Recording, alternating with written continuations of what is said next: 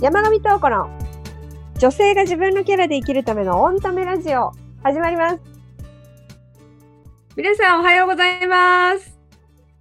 女性のための目標達成コーチ、コンサルをしています。山上東子です。さあ、今週もオンタメ始まりますよ。ナミリー、おはようございます。はい、東子さん、おはようございます。今週もよろしくお願いします。はーい、よろしくお願いします。いやー、東子さん、うんうんうん。あのー最近、ちょっとニュースで話題になってたと思うんですけど、はい。あの、女性の自殺者が増えてるなんていう話題、ちょっとドキッとしたんですけど、東子さん、どう思われます？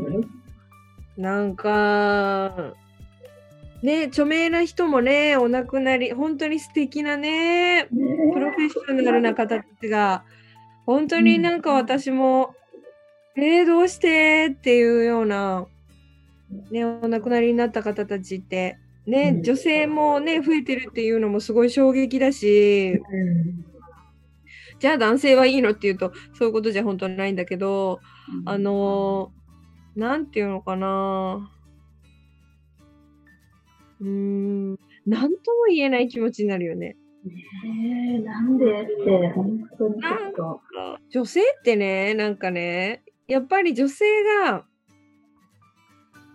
脳量、脳量ってね、脳のね、脳幹みたいなのがあるんだけど、複数のタスクをね、こなせちゃったりとかね、あのーなんて言うんだろう、不器用な人をすごく包容できたり、こう許容できたりとかって、許せたりとかってする能力もすごく女性って高くってね、あのー困難にも結構強く立ち向かっていけるっていう、そうですよね。なんかそんなイメージがあるんですけど。そう、やっぱりその、子供を産むのが女性なだけにね、はい。そういうやっぱり強さがもともと備わっているというか、うんすごく能力が高かったりするので、あのどちらかというと肉体もメンタルもね、まあ、筋肉量は男性の方が強かったりは腕力とかそういうのあったりするんですけど基本的にはなんか守りながら強く生き抜いていくみたいなそういう力はやっぱ女性の方がもともとあるんですよ。うん。うん、なのでね、あの女性の自殺者が増えるっていうのはちょっとなんかグッとくるというか、うん。なんか大丈夫なのかなというか、いよいよな時代が来たかなっていうのはちょっと思いますよね。うん、なんか、コロナの影響もあるんでしょうかね。うん。コロナはすごく、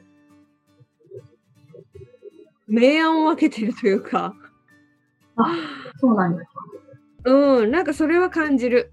すごくその、コロナによって本当の自分を取り戻した人と、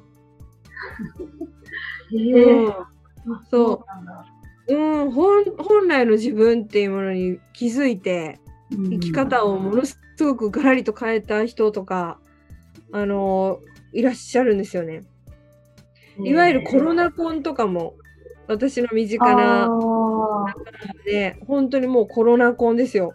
コロナなかったら結婚してないっていうようなあのことも本人も言ってたけれどもそれがあったからいろんな変化がなんていうかなあの結局会えなくなっちゃうから結婚した方がいいんじゃないかっていうような話にちょっと遠距離のね、あの方たちがこう決めると、うんっていうようなこともあったりとかってあったんですよね。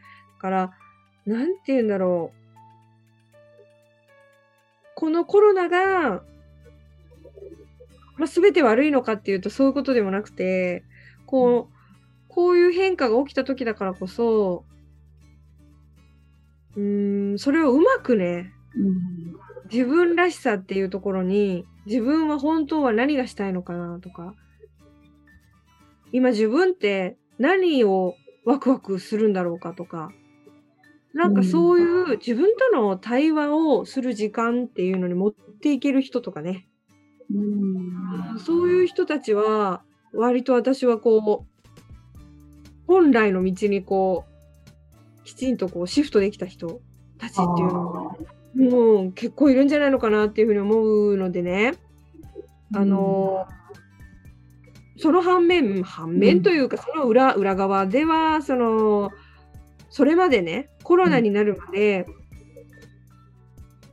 まあ、常に人の期待に応えられるだけの力があって、人をあうん、喜ばせるということが楽しませるっていうことができたり人の期待に応えてこう利益をすごくこう上げて、ね、売り上げを上げてっていう貢献ができてたりとかいわゆる華々しいこう成果であるとか評価っていうのをー得てた人たちっていうのが、なんとなく私の印象では軒並みプツンとなんかこう、うん、人生を終わらせて、突然ね、人生を終わらせていくっていうような、なんかそういう印象を受けたんですよね。うん。だからもう社会的に見たらとか、周りの人から見たらすごく恵まれている容姿をしていたりとか、素晴らしくこうお金を持っていたりだとか、うん。稼ぐ力があったりだとか、そういうようなね、あのー評価が高いというか、人から羨ましいと思われてるようなね、もしかしたら羨ましいと思われてるような人たちが、なんだかこう、幕を下ろすと言いますか、なんかそういう感じがするんですよね。なんかね、これ言うと多分、なんかこう、あ、そうだな、なんてちょっと思いません？思います、思います。うん。そうか、周りの人の気持ちに応えようとか、うん。評価、評価を、なん。ていうか大事にしてると、ちょっと、なんですか、プツンと生きやすいってことですか？なんだろうね。なんか人から見たら何でもうまくやってるからさ。あのーそう。なんだってできる人とかって、器用にね、できるような人って、人から見たらすごくうまくいってるように見えると思うんですよ。でも、本来、その人が持ってる魂であるというか、その人の心の声、深いところにある、本当にやりたいことっていうところに全然つながってなかったら、私はね、ものすごく大きな今ね、変化が、令和に入る前からこう言われてましたけれども、令和という時代は本当に世の中がものすごく変わると言われるね、話はすごく聞いてた人も多いと思うんだけど、私も聞いてたしね。だけど、なんかそういったところで、今までスポットライトを浴びていて、ね、全然これからももっともっとこう未来があるように見えてたような人、そういう人たちがなんかね、本当にそれがやりたいと思ってやってる人っていうのは、この変化にも耐えうることができると思うんだけれども、どこかですごく無理して、ある意味なんか別の人格を生きているというか、別のものになっているみたいな人っていうのは、多分ここで終了になるっていうか、うん。ね、やっぱり人間っていうのは自然の、ね、神様が創造したものの一つで、自然のものなんですよね。素粒子って言って。あのー変わらないんですよ。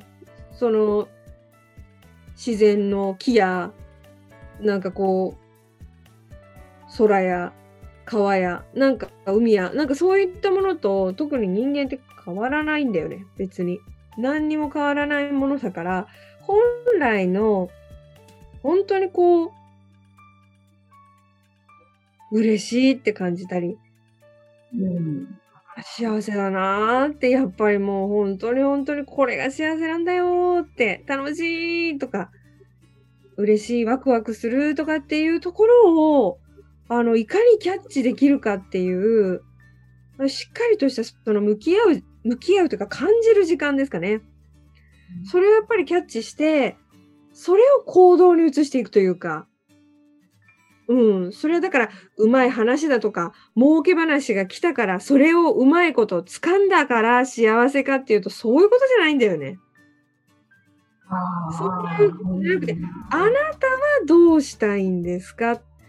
あなたはどうしてると、もう、もうなんか時間を忘れるほどにもう幸せでたまりませんとかっていう、そこに行けますか？っていう、それって物質的な成功であるとか、豊かさであるとかっていうところとは関係ない、ある意味関係ない部分でもあるんですよね。それが直結してる人も世の中にはいると思いますけれども、でも本当にそうじゃない人って本当にもう苦しくてうんで自分でもこうもう思考でずっと人の期待に応えてるから自分が苦しいってことももう分かんないんだよね。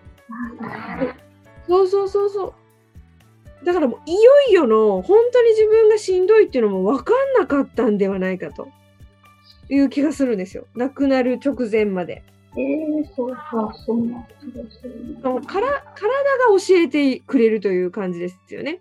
うん。褒めるうん、そうか。例えば、えー、それって気づけるもんなんですかねそういう自分、そうよね。気づけないよね。やっぱりその、だから、ほら、期待されて期待に応えて忙しくなっちゃってるともうそんな時間ないですよね。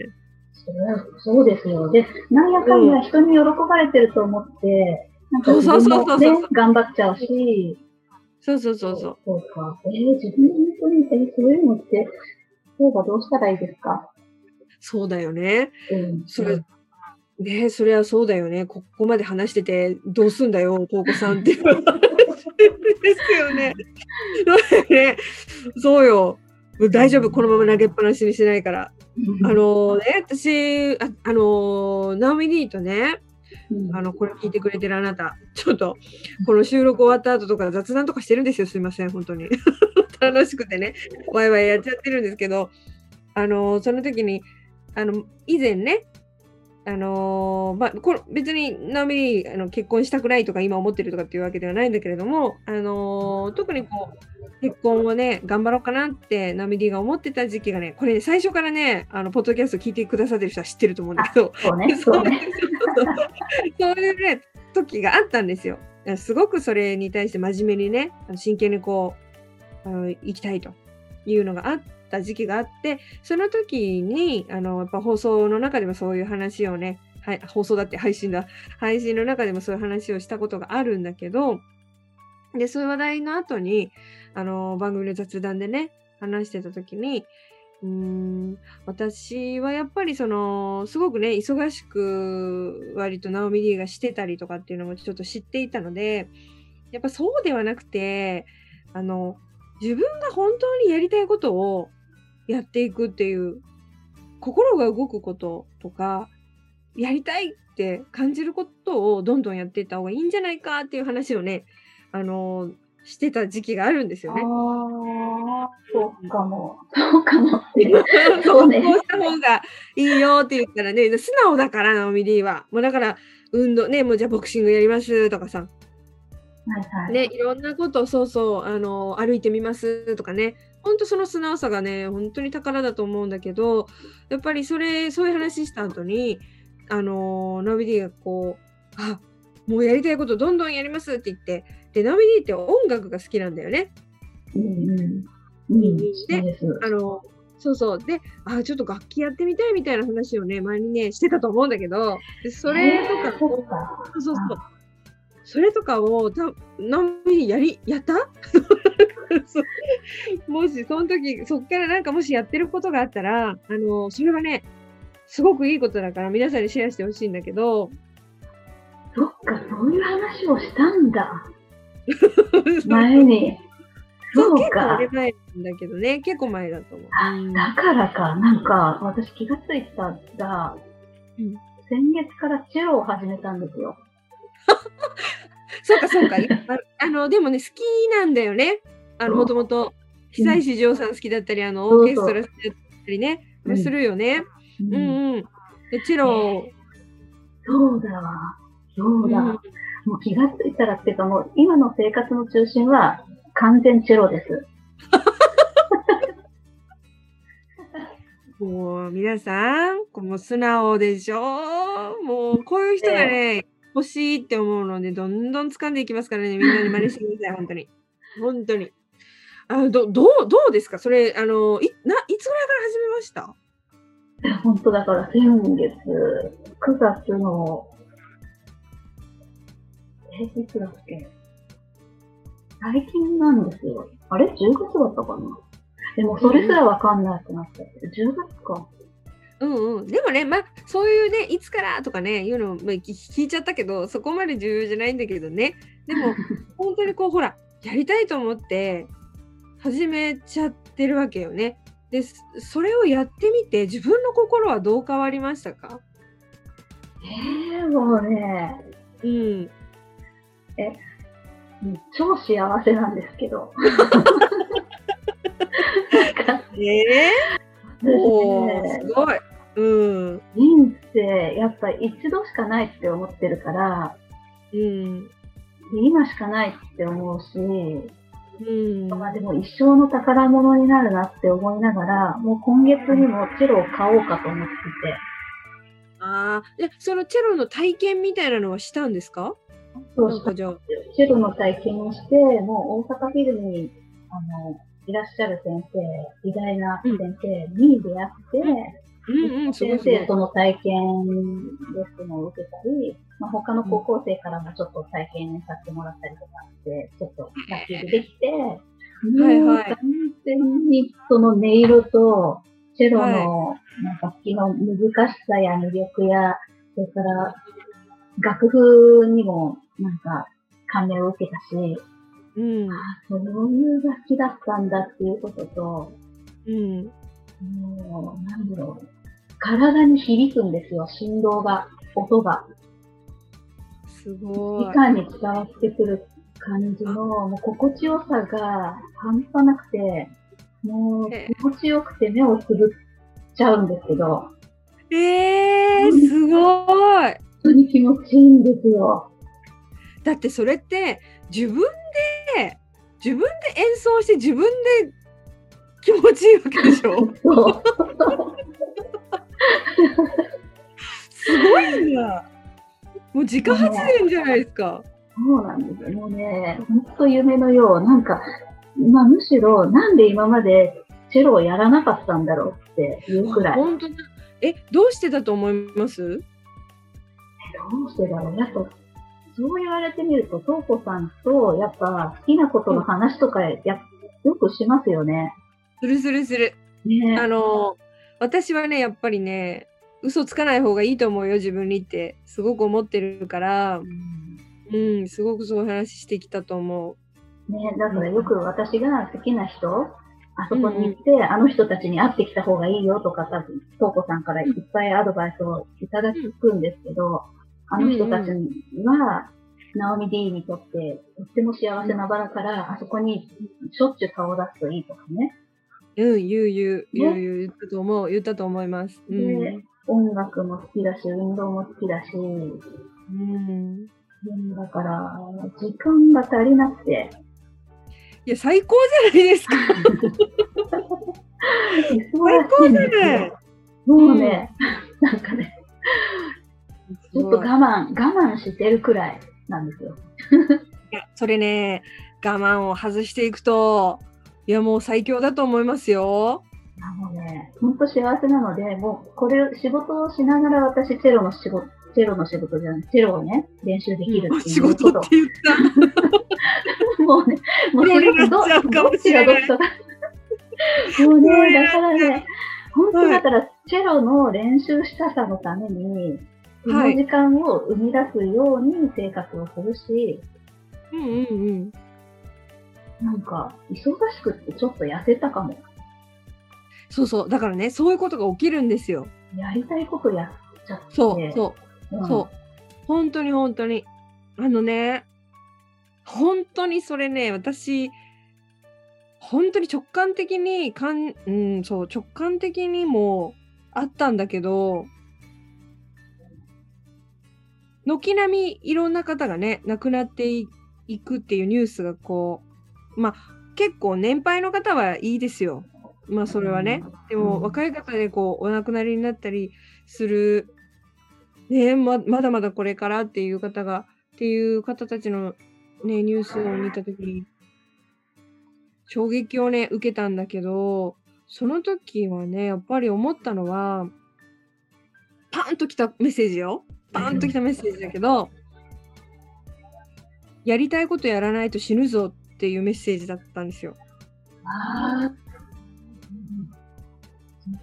やりたいことやらないと死ぬぞっていう、なんかね、これって、あの、恐ろしいメッセージのようにも聞こえるかもわかんないけど、これってすごく本当に必要なメッセージだったんではないかなと、それは私だけに届いたメッセージでは多分なくて、本当に出てきた言葉が、これやりたいことやらないと死ぬぞって、なんかあったのね。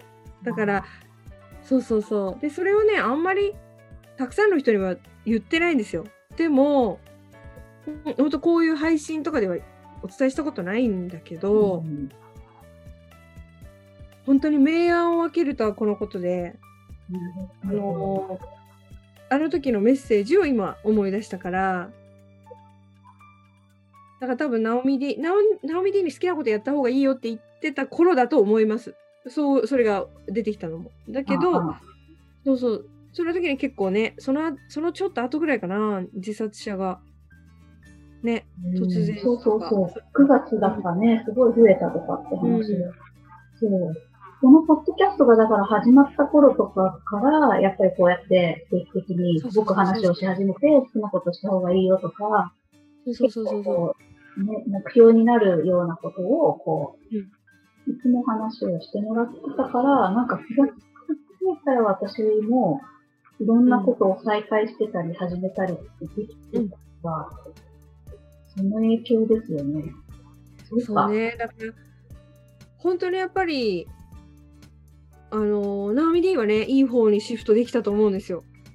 あの、ほん本当に自分が心心が望むことを選択していく。あの人から見たら、えー、バカじゃない、こっちの方が得なのにっていう方ではなくて、いやそれをそっちにね、自分の心がワクワクするんだったら、本当に心からワクワクするんだったら、そっち行ったらいいと思うんですよ。でも、そうじゃないのに、なんとなくそこだけ思考を使っちゃって、うん計算しちゃってそっちの方がいいんじゃないかなってなんかそういうので選択しがちだったし今までの時代ってね。だし選択そういうふうに選択してきた人がどっちかっていうとうまくいっていたというか元気に生きて。うん。っていうようないわゆる成功者って言われるようなうまくいってるっていうような人たちも思考優位の人とかっていうのが多かったと思うんだけどでもなんかねそうじゃなくなってる気がするんですよ。うんうん。そうね。だって、いきなりじゃあ好きなことをやった方がいいよって言われても、好きなことなんだっけくらいから始まるじゃないですか。うんうんうん。そうそうそうそうそうそう。だから、でも定期的にやっぱりこういうふうに好きな話とか好きなこととか、もうちょっとずつでも会話をして口に出して、で、うんだんだんだんだん気がついたらやっちゃう。そうそうそうそう。ね、気がついて。そういうことか。そう。だから、こう思考優位っていうのではなくってね、うん、あの、心の声っていうのかな、うん、うん、体で感じるうん喜びとか、湧き上がる温かさだったり、うん、なんか見てると笑っちゃうんだよなっていう自分に気づいたりとか、うんうん。うん。えー、自分がこれをいいと思うと思わなかったなっていうようなところに、多分、うんあなたがやったらすごくいいよっていうような何か隠れた宝探しみたいですけどね。なんかそういうのを、ね。うんあそこにあるっていうことが気づけるその感度感性っていうのをね常に開いておかないと気づけないわけですよ。で、うん、他の人にはわからないのよ。それがそれが宝さあなたの宝かどうかは。あなたしかわからないわけ。だからうん、普段から日常から自分がこれやりたいって思ったものを逃さないとかかな。うん、ちょっとでも興味があったり、やりたいとか、あれ？気になるとかっていうところにちょっとこう敏感になってね、ぜひナオミ D のようにね、ナオミ D はすぐ行動しますからね、もうほんとすごいんですけど、ね、ほんとあの、わっつって、わってもう仕込んで、わって言って体験してっていうことをやったから、今こうやってね、チェロが本当に楽しくなってっていう現実がね、あるわけなんだけど、で、確実にやっぱりそれを素直に受け取って、素直に宝見つけてこうやって味わってね、生きていっていると、日常を。感性感度がもっとこう開いてきていわゆる周波数ってねあの潜在意識のねプロの方たちが言ったりするけれども周波数みたいなものがすごくいい状態に上がってきたりとかってするんですよね。で、うん。そこに共鳴するっていうような人と出会うっていう風になった時に本当のベストパートナーが。前ほどねそういう風に一生懸命探してなかった。それそれそのものの活動はしてなかったとしてもそこで出会うっていう風なものだと私は思いますね。うん、ねえ、やっぱ自分いいって感じているときに出会う人、きっとうね、ん、決まってますもんね。そうそうそうなんか。飲み込みそうだし。うん。だから本当に今、ナビ D がやってるようなことをね、これを聞いてる方も、あのーあ、人に言われて、そっか、でもな、じゃなくて、言われたら、とりあえず、やってみる。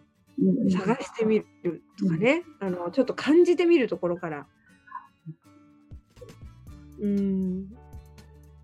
なんか、今気がついたんですけど、私、チェロ始めたの、まだ6日前でした。ごめんなさい。なんかね、まだ、まだ6日しか経ってなかった。でも私ずっとやってる気がしちゃう。毎日やってるから。まだ6日？もう6日でした。あ、でもね、ああ、でも、うんうん。オッケーオッケーオッケーオッケー。わかったわ。なんかね、あの、大好きなことと出会ったりとかってすると、ものすごく前にあったような気がするんですよ。6日とかじゃなくて、もっと前からそれをやり始めて体験してっていうのがもっと前だったんじゃないかっていうね、感覚があると思うんだけど、うん、それって何が起きてるかっていうとね、子供の時って、ものすごく一日が長かったんですよ。すべてが体験してないことの連続だから。うん、で、人間のね、あの脳の仕組みだったり、人間、うんまあ脳だよね、脳の仕組みとかってね、何が違うかっていうと、時間の長さが長く感じてる時って、うんすごくこう、ワクワクして興味があってやってるっていうのが、あの、体感時間が長いとされてるんですよ。これはちゃんとねあ、研究結果が出てるの。そうか。うん、体感時間が長いんですよ。あの、本当に心から楽しいと思ってやる時間って、うんとても長いんですね。ううん。1ヶ月くらいやってる気持ちになっちゃった今。でしょ？だからそうなん6日が1ヶ月ってことは31日とかじゃないですか。1ヶ月で30日とかじゃないですか。うん5倍体感時間が長くなってるってことなんですよ。6日間なんで。すごいよね。楽しいわけですよね。そうだからね、ナオミ D が今やってるようなね、体験を、あのもしこれを聞いてるね、あの聞いてる方もね、そういう、あ、体感時間が長く感じるなっていうものが一つのまあヒントになるかなと思うので、あのぜひね、なんかいろんなこと、興味あることね、あのやってね、そういうふうなこと感じられるものを日常に取り入れてみるとね、いいのかなっていうふうに思います。ありがとうございました。とお子さん、ちょっとなんか私事の話もしちゃいましたけど、本当ありがとうございます。とお子さんのおかげです。とんでもないです。本当にあのね、素直にすぐ動くね、ナオミ D だからこそね、あの、これを聞いてる人のね、力になれるんじゃないかな。今、こう、いろんなことが起きてるけれども、あの、やっぱりこの変化に対応してね、自分を、本当の自分をね、生きてもらいたいなっていうふうに私は思います。はい。ありがとうございます。えー、ありがとうございました。はい。この番組毎週土曜日、朝7時に配信をしております。聞いてみてください。それでは、今日はこの辺で。はい。ではまた来週お会いしましょう。ありがとうございました。ありがとうございました。はい。またね